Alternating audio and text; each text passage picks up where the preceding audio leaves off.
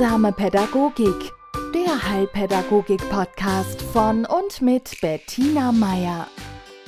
Grüß Gott, herzlich willkommen bei einer neuen Folge von Heilsamer Pädagogik. Heute unterhalte ich mich mit Christine. Ja, wir kennen uns schon lange, wir sind hier in Trostberg im Sozialraum tätig und sie ist Kita-Leitung einer kommunalen Kita hier, Kindertagesstätte. Und sie hat eingewilligt, heute sozusagen meine Expertin zu sein. Hallo Christine, grüß dich. Hallo, schön, dass du mich gefragt hast. Ich bin schon ganz gespannt.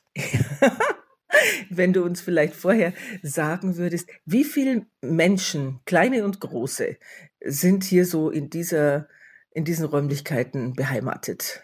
Also insgesamt gesehen sind wir gut über 100 Leute an den guten Tagen, wenn keiner krank ist. Mhm. Der Großteil ist Kinder und so 15% sind Erwachsene, das sind Mitarbeiter.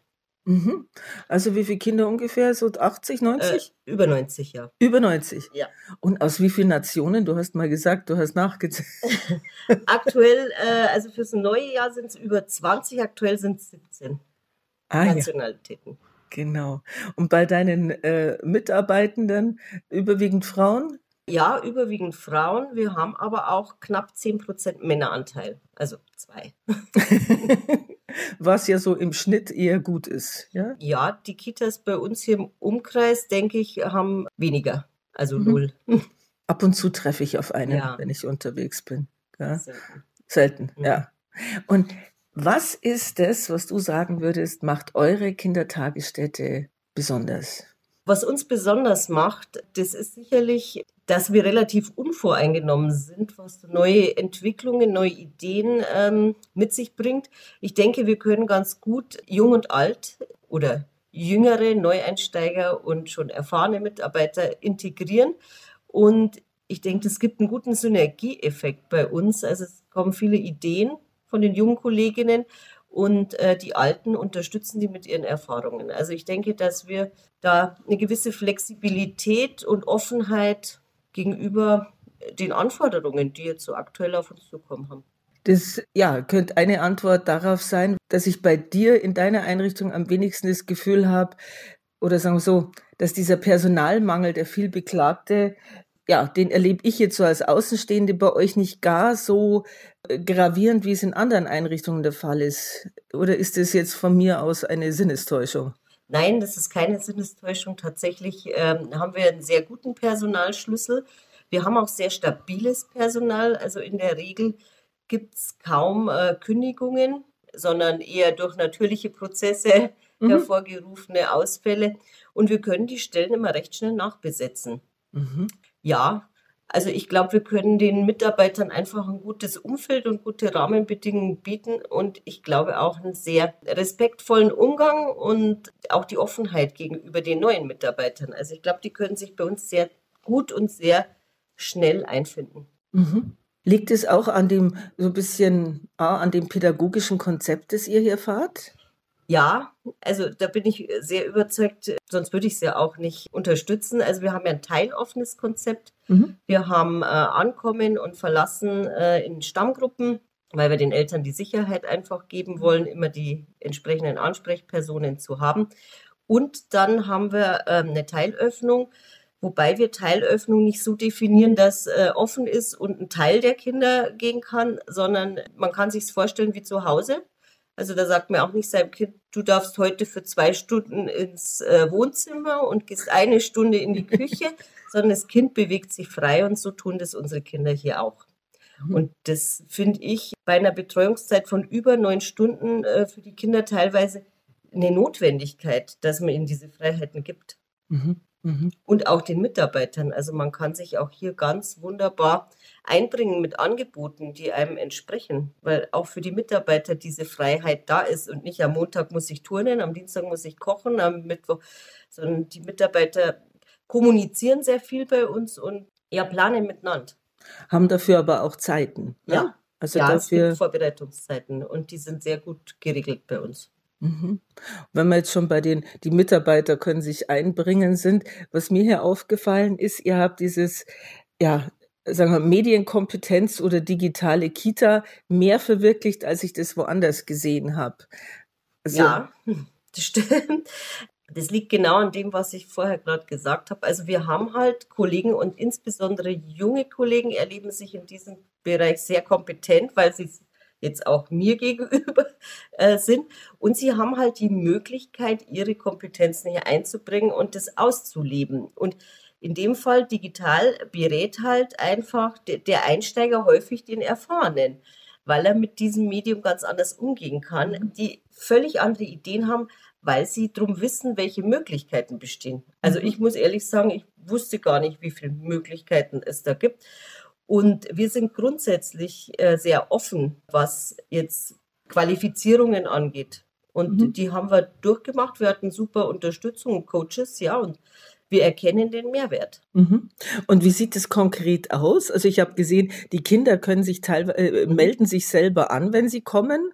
Ja, das ist richtig. Also einsteigen tun wir, dass wir gesagt haben, die Kinder allein dieses Ankommen und sich erleben zur Gemeinschaft.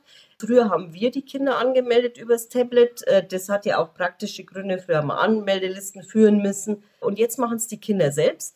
Also und die können das ganz eigenständig. Das kommt dann beim Bringen und beim Abholen und auch beim Mittagessen. Und da ist ja, das hast ja du angeregt, dass die Kinder selber bewerten sollen, wie sie das Essen gefunden haben. Und das machen die völlig autark jetzt. Mhm. Also ganz eigenbestimmt. Also ich fand das faszinierend, weil ich war auch überrascht, beziehungsweise, ja, ich gehöre auch einer Generation an, die jetzt nicht mit Tablet und Co. groß geworden ist. Mhm. Und ich konnte überhaupt nicht einschätzen, inwieweit es für Kinder handhabbar ist, gerade in dem jungen Bereich. Und wie ich das erste Mal eben dann gesehen habe, wie so eine Vierjährige an dieses Tablet geht und dann sich selber sucht und ihr Bild und dann draufdrückt, damit klar ist, sie hat gegessen und so, war ich selber auch wirklich. Du hast recht, aber das können sogar schon die Krippenkinder. Also wir haben auch Zweijährige, die das bedienen können. Also ich unterstütze die Digitalisierung deswegen, weil ich denke, man muss wie mit allem sehr früh anfangen, um Prävention wirklich gut umsetzen zu können. Und unsere Kinder erleben digitale Medien, unter anderem das Tablet, als Werkzeug. Mhm. Also ich drücke hier meinen Willen oder ein Feedback aus und dafür benutze ich es. Ich benutze es nicht zum Konsum, sondern als Anwendung. Mhm. Und auch die Mama daheim weiß dann, ich habe gegessen, aber mir hat es nicht geschmeckt. Mhm. Und dann, wenn die Kinder nach Hause kommen, hat man sofort einen Gesprächsanlass. Die Mama wird fragen, warum hat es dir heute nicht geschmeckt? Das Kind wird Rückmeldung geben. Also dieser Austausch ist jetzt nur durch dieses Werkzeug möglich. Aber dieses Werkzeug bietet keinen Unterhaltungswert in dem Sinn, wie wir das verwenden. Ja. Und ich denke, das ist das Thema. Ja.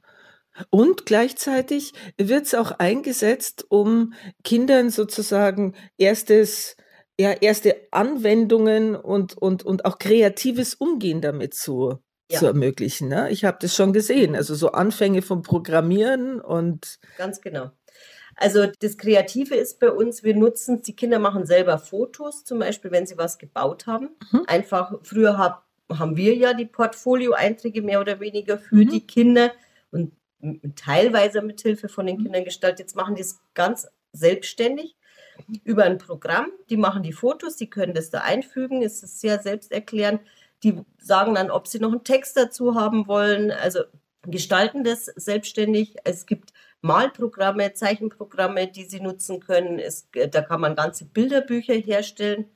Also ganz eigenständig von den Kindern. Und ich finde, da gibt es sehr gute Möglichkeiten, die auch immer mehr werden. Weil je größer die Nachfrage natürlich jetzt ist und umso besser das jetzt ankommt, umso größer wird das Angebot. Also aktuell schauen wir uns gerade verschiedene Anbieter von digitalen Bilderbüchern an, die auch dialogisch zu lesen sind in mehreren Sprachen. Also sprich, ich kann das Bilderbuch, das Digitale vorlesen in Deutsch und ich kann es zusätzlich noch vorlesen lassen vom Gerät in der Muttersprache des Kindes. Und wenn man jetzt rechnet, wir haben über 50% Migration, dann ist es durchaus in dem Thema, finde ich, eine sehr gute Anschaffung. Das prüfen wir jetzt gerade. Sehr gut, ja, kann ich mir vorstellen. Mhm.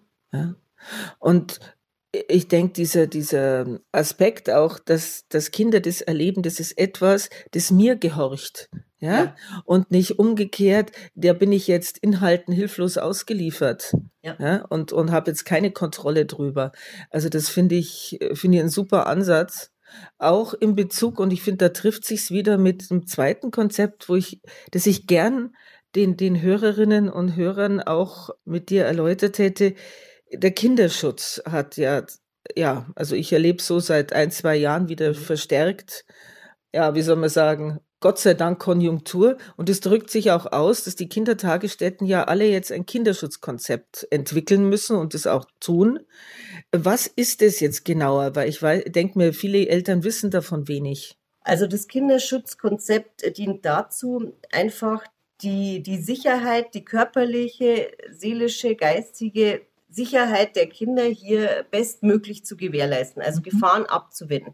Gefahren können externe sein, also das kannte man schon, also damit wurde viel gearbeitet, was im privaten Umfeld der Kinder stattfand, und es wurde weniger Augenmerk drauf gelegt, was hier im Haus oder in den Häusern stattfindet. Mit extern meinst du jetzt? Also Umfeld im familiären Bereich, Nachbarschaft und so weiter. Also wir haben halt sehr drauf geachtet, ob es da irgendwelche Anzeichen gibt. Jetzt müssen wir uns selber sehr stark beobachten und sehr stark hinterfragen. Also jetzt geht man auch einfach davon aus, dass man die Punkte, was Kinder untereinander hier im Haus tun oder nicht tun, in den Fokus rückt, und auch die Mitarbeiter und auch die zum Haus gehörigen externen, also sprich, wenn wir jetzt irgendwelche, du zum Beispiel, genau. Und dafür hat man jetzt eben dieses Schutzkonzept entwickelt, das ganz klar vorgibt, was noch in Ordnung ist, was schon kritisch zu bewerten ist, also wo schon Handlungsbedarf ist. So in puncto Nähe, Distanz und Umgang mit den Kindern. Genau. Ja. Also, und dafür wurde auch Verhaltenskodex entwickelt, den alle Mitarbeiter unterzeichnen oder unterzeichnen müssen, Selbstauskunft und so weiter. Also es geht wirklich darum, dass man sich bewusst macht, wie gehe ich auf das Kind zu, wie gehe ich mit dem Kind um. Also Gewalt in jeglicher Form wird nicht toleriert, also ist einfach nicht tolerierbar, und das geht schon los mit einem lauten Wort oder einfach mit einer negativen Aussage, zum Beispiel beim Morgenkreis, dass Kinder da einfach vor den anderen bloßgestellt werden. Also all so in der Richtung, kannst du nie aufpassen, oder so weiter. Genau. Solche Sachen. Und wir haben das sehr, sehr intensiv ausgearbeitet und sehr intensiv besprochen, und das wird auch eine Zeit lang dauern, weil auch das Thema Adultismus ist kritisch zu bewerten. Und das passiert einem halt nach wie vor noch. Bloß für alle Hörer, die das jetzt vielleicht nicht kennen, Adultismus beschreibt die Haltung vieler Erwachsenen, einfach deswegen, weil sie erwachsen sind, haben sie immer recht. Ja? So verkürzt ausgedrückt, oder? Ja. Genau. Und auch diese Dinge, du bist der Kleine oder jetzt bist du doch schon groß, das macht doch nichts. Also das sind Beispiele für Adultismus, und wenn man sich, glaube ich, so beobachtet im Umgang mit Kindern, wird einem das immer wieder auffallen, dass man ähnliche Dinge verwendet. Und auch das zum Beispiel ist schon eine Form von Übergriffigkeit, und auch das soll nicht vorkommen. Also diese Dinge, die man sich abgewöhnen muss, die brauchen ihre Zeit. Ja, ist klar. Gell. Und wird es den Eltern auch so kommuniziert? Also nehmt ihr die Eltern da mit? Wissen die um eure Konzepte? Die wissen um das Schutzkonzept, da gab es eine Info drüber. Eine intensive Besprechung hat noch nicht stattgefunden, weil gültig ist es jetzt seit Januar. Also bis 31.12. muss das fertiggestellt sein, das haben wir erreicht. Und ich finde, jetzt muss erstmal das Team ein halbes Jahr Zeit haben, das auch wirklich umzusetzen, und dass das in den pädagogischen Alltag eingeht, nicht nur einfließt, sondern wirklich, dass es Normalität bei uns ist. Und geplant ist ein Informationsabend dann im Herbst für alle Eltern, bei dem das vorgestellt wird. Weil ich denke mir, wenn die Kinder dann mit bestimmten Aussagen daheim ankommen oder einfordern, eine gewisse Art von Behandlung, müssten die Eltern Bescheid wissen. Gut, ich meine, die Kinderrechte sollten ja für niemanden mehr eine Überraschung sein. Und wenn man sich das genau anschaut, muss man sagen, die Rechte der Kinder werden in unserer Gesellschaft vielleicht nicht immer so umgesetzt, wie es im Grunde sein müsste. Und selbst in Kitas, in Schulen, egal in welchen Einrichtungen, muss man sich das immer wieder herholen. Das ist einfach so eine prozesshafte Entwicklung, die aber, finde ich, jetzt schon mal in eine gute Richtung geht. Also ich habe das sehr begrüßt, dass diese Schutzkonzepte ja erstellt werden mussten und dass sich auch daran gehalten wird. Und auch der Träger, unser Träger, die Stadt Trostberg, nimmt es sehr ernst. Ja, das ist und gut. Das finde ich wichtig. Ja, ja, das ist wichtig, weil das sind eure Ressourcen auch, gell? Ja. Ja, aber ich fand es jetzt wichtig, darüber auch zu reden. Ich bin gestern beim Bäcker gesessen, habe, während ich auf mein Mittagessen gewartet habe, lag die Bild-Zeitung da und die hat getitelt, wo sind unsere Kinder noch sicher? Und hat dann aufgeführt, was die letzten 2-3 Wochen so insgesamt los war, in der üblichen Bildmanier. Und ich finde, da ist es wichtig zu zeigen, wir sind da auf dem Weg und wir nehmen das sehr ernst. Ja, ja. Also gerade der Bereich der frühen Hilfen. Unglaublich. Also ich finde, da ist ganz viel passiert. Wenn ich das jetzt noch mit vor 10 Jahren vergleiche oder noch weiter zurück, vor 20 Jahren, das kommt einem heute unvorstellbar vor. Also wo Kinder einfach sitzen bleiben mussten. Also bei uns gibt es ja für die Kinder die höchstmögliche Freiheit und ich denke, das entspricht diesem Schutzkonzept sehr. Also gerade dieses frei gewählte Essenszeiten, dass ich nicht mich danach orientieren müssen, wann Erwachsene sagen, ich muss jetzt essen, weil Kinder sollen ja das selber empfinden. Also diese ganzen Essstörungen und all diese Dinge haben ja auch möglicherweise in sowas ihren Hintergrund, dass man jahrelang gelernt hat, dann zu essen und aufzuessen und alles zu essen, weil es einem ein Erwachsener gesagt hat. Das finde ich ganz wichtig, dass wir da dagegen steuern.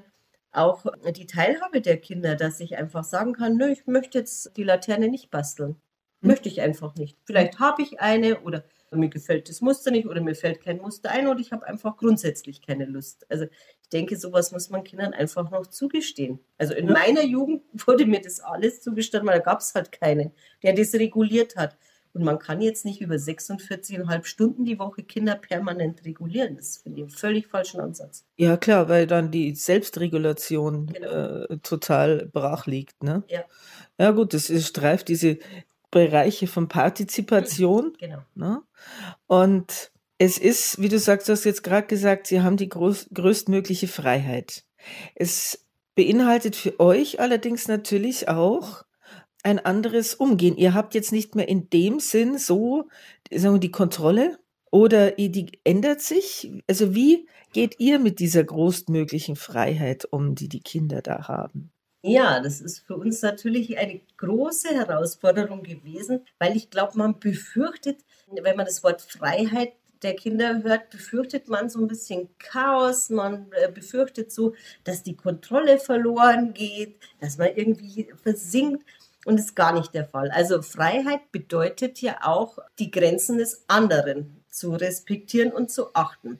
Und unsere Rolle ist jetzt weniger eine diktatorische, als vielmehr eine, wie soll ich sagen, also wir überwachen das Ganze. Es gibt klare Regeln. Also heute zum Beispiel finden jetzt gerade wieder die Nachbesprechung der Hausgangregeln statt, weil uns sind bestimmte Dinge aufgefallen, kam es zu Zwischenfällen, wir müssen nachbessern, also wir diskutieren diese Dinge sehr intensiv. Wir bilden dazu Qualitätsgruppen, die sich damit auseinandersetzen und dann wird das verändert und das geht dann wieder ins Team. Und wir begleiten auch alle Räume und den Kindern wird sehr deutlich gemacht, dass die persönliche Freiheit an der Grenze des anderen aufhört. Mhm. Und das müssen die Kinder akzeptieren. Das ist nur möglich, an dieser vollen Öffnung teilzunehmen, wenn man das tut. Und das lernen die Kinder hier sehr konsequent. Mhm. Also wir müssen natürlich immer wieder ein bisschen was anpassen, aber ja, es ist ja ein Prozess. Genau, ne? Wir sind uns sehr einig, dass die bestimmte Regularien eben keine Gewalt gegen andere Kinder, kein Mobbing und wir betiteln das auch so. Und wir machen auch Angebote zu diesen Themen für die Kinder. Und ich würde jetzt sagen, so im letzten halben Jahr hat sich da viel getan, was auch erforderlich war, weil durchaus diese Corona-Zeit schon auch ein bisschen mit reingespielt hat, dass man jetzt von diesem Geschlossenen wieder in das Offene gegangen ist. Das hat jetzt wieder gedauert. Ja, und die Kinder, das haben wir alle gemerkt, waren eben dieses Miteinander in einer größeren Gruppe so nicht mehr gewohnt. Ja, und bei uns bewegen sich halt 100 Leute im Schnitt im Haus. Genau. Das ist ein großes Haus, aber so groß nun auch wieder nicht. Und da ist viel Respekt gefordert. Jetzt kommen wir auch zum Ende, weil Ja, wir haben alle beide noch heute einen Tag voller Termine. Ich habe zum Schluss nur eine Frage. Wenn es jetzt sowas gäbe wie eine Kindergartenfee, was würdest du dir so von ihr wünschen, so in Bezug auf Entwicklung im Kindergarten oder für deinen Kindergarten? Oh, das ist echt eine schwierige Frage, weil die Wünsche erfüllen wir uns hier alle gegenseitig in der Regel. Also ich würde mir auf jeden Fall wünschen, dass die Leute mehr Zeit für, vorher hatten wir kurz im Vorgespräch darüber geredet, für Muße haben. Mhm. Also mein größter Wunsch wäre nicht mehr Geld, sondern einfach mehr Vorbereitungszeit, mehr Zeit für Reflexion, mehr Zeit, sich persönlich als Fachkraft weiterzuentwickeln, auch mit anderen. Und bei uns gibt es geregelte Vorbereitungszeit, aber ich denke, das wäre noch in einem viel größeren Maße erforderlich. Und ich glaube, dass das auch dem Fachkräftemangel entgegenwirken könnte, wenn man den Menschen, die in Kitas arbeiten, diese Fachlichkeit zugesteht und auch für diese Fachlichkeit die Vorbereitung. Ja. Und das ist noch nicht so. Kommt zu kurz oder wird dann oft für andere Sachen verwendet, gell? Ganz genau. Ja. Das wäre mein Wunsch. Also den schicken wir jetzt ins Universum und an sämtliche, die da in der Verantwortung stehen, gell? Und ich bedanke mich herzlich für das Gespräch.